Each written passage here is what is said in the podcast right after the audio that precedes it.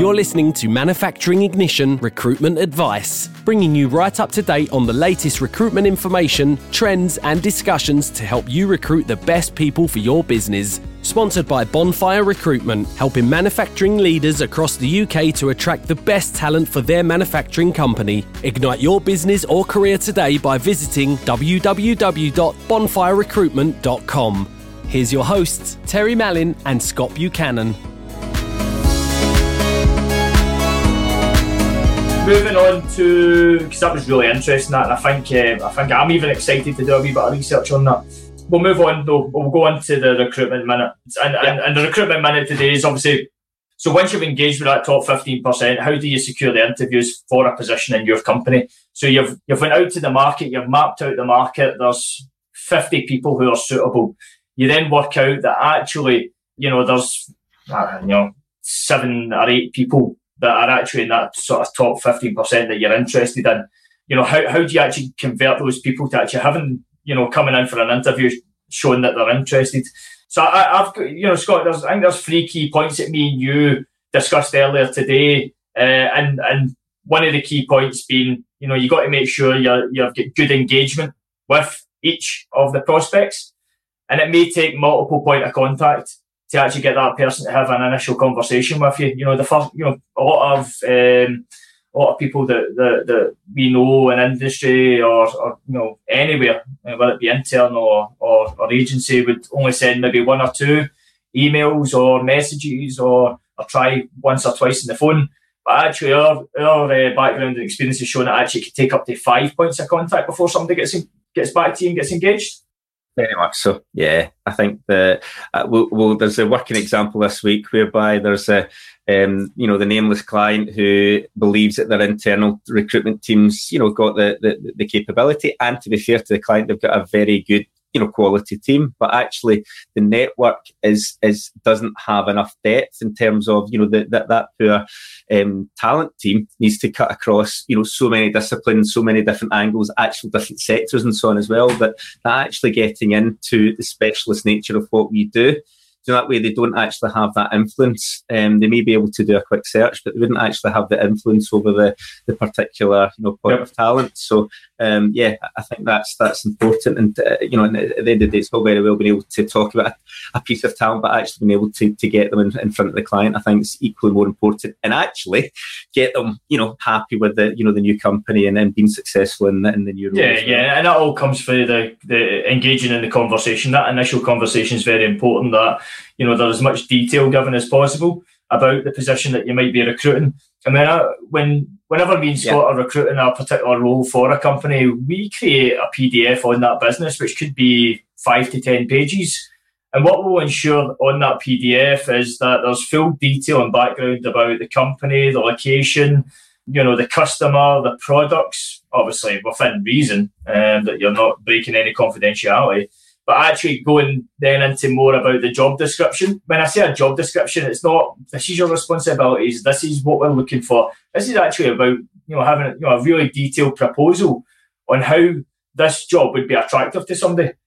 And that's very, very key. What I would also um, say as well, Scott, and, and me and you have been, as we said, talk, been speaking about this the last couple of weeks, is actually getting uh, the hiring manager, whoever that might be, to do a video call uh, and have that recorded so actually they can discuss the role and how this person be a you know would, would become a part of the team what the opportunities are within the company because that builds up in a, a, a virtual emotional relationship where actually people who are yeah. not actually actively looking who are quite happy in their jobs and you're trying to tempt them into your company you've got to give something back and actually there's got to be a carrot dangle because that would be the exact same for you as a business leader if you were looking for a new opportunity. You, if you're very successful and you're doing well, you're happy in your current role. To tempt you out your current role, you want as much detail and facts and figures as possible.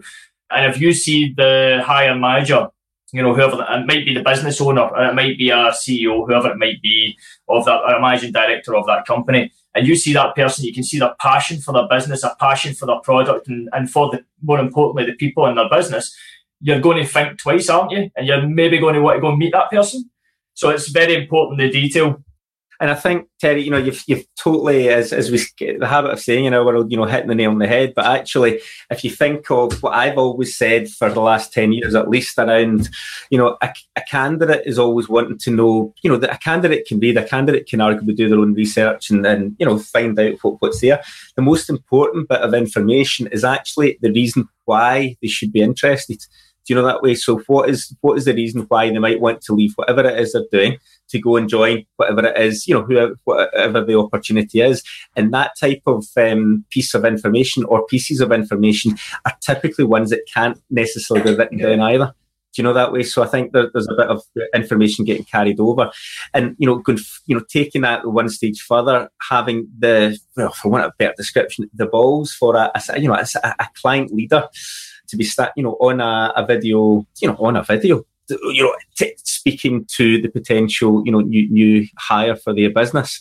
Is, is it shows how serious exactly what you're saying there about how serious they are about coming um, attracting the best talent into the business and the, the, you know the few times that we've actually done that now it's proved uh, well the, the, hit rate's looking pretty good Terry isn't it yeah exactly and, and I think it's it's important to make sure that you know when, when closing the conversation is actually be pretty clear about the time timescales and the next steps as well, because then that what you actually get is people actually that switch yeah. changing in people's heads. Because initially it's it's nice to be headhunted, right? I hate that word, but it is nice to be approached by either a, a, a professional recruiter or or a specific business leader or whatever. It is it's a you know you, people feel wanted, they feel you know they feel desired as well, and and and, yeah. and, and you will get the conversations. But the important part is to um, you know, work out who's going to be wasting your time and who's not. And if you put you you discuss at the end of the call clear timescales and outline the next steps, you'll be able to kind of quickly suss out if that person is genuinely interested or not.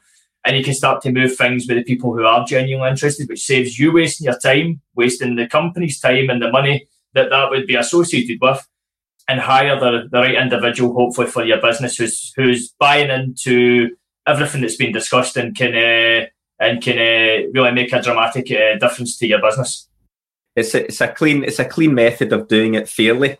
Do you know that way without making the either the, the you know the, the, potential candidate or the you know the client feeling awkward in any shape or form. Yeah. Do you know that way? I think it's um, and that leaves good impressions. Good that good you know that fuzzy yeah, feeling. Yeah, Do you remember that? That a long time ago, Scott. Um, long time ago. You know,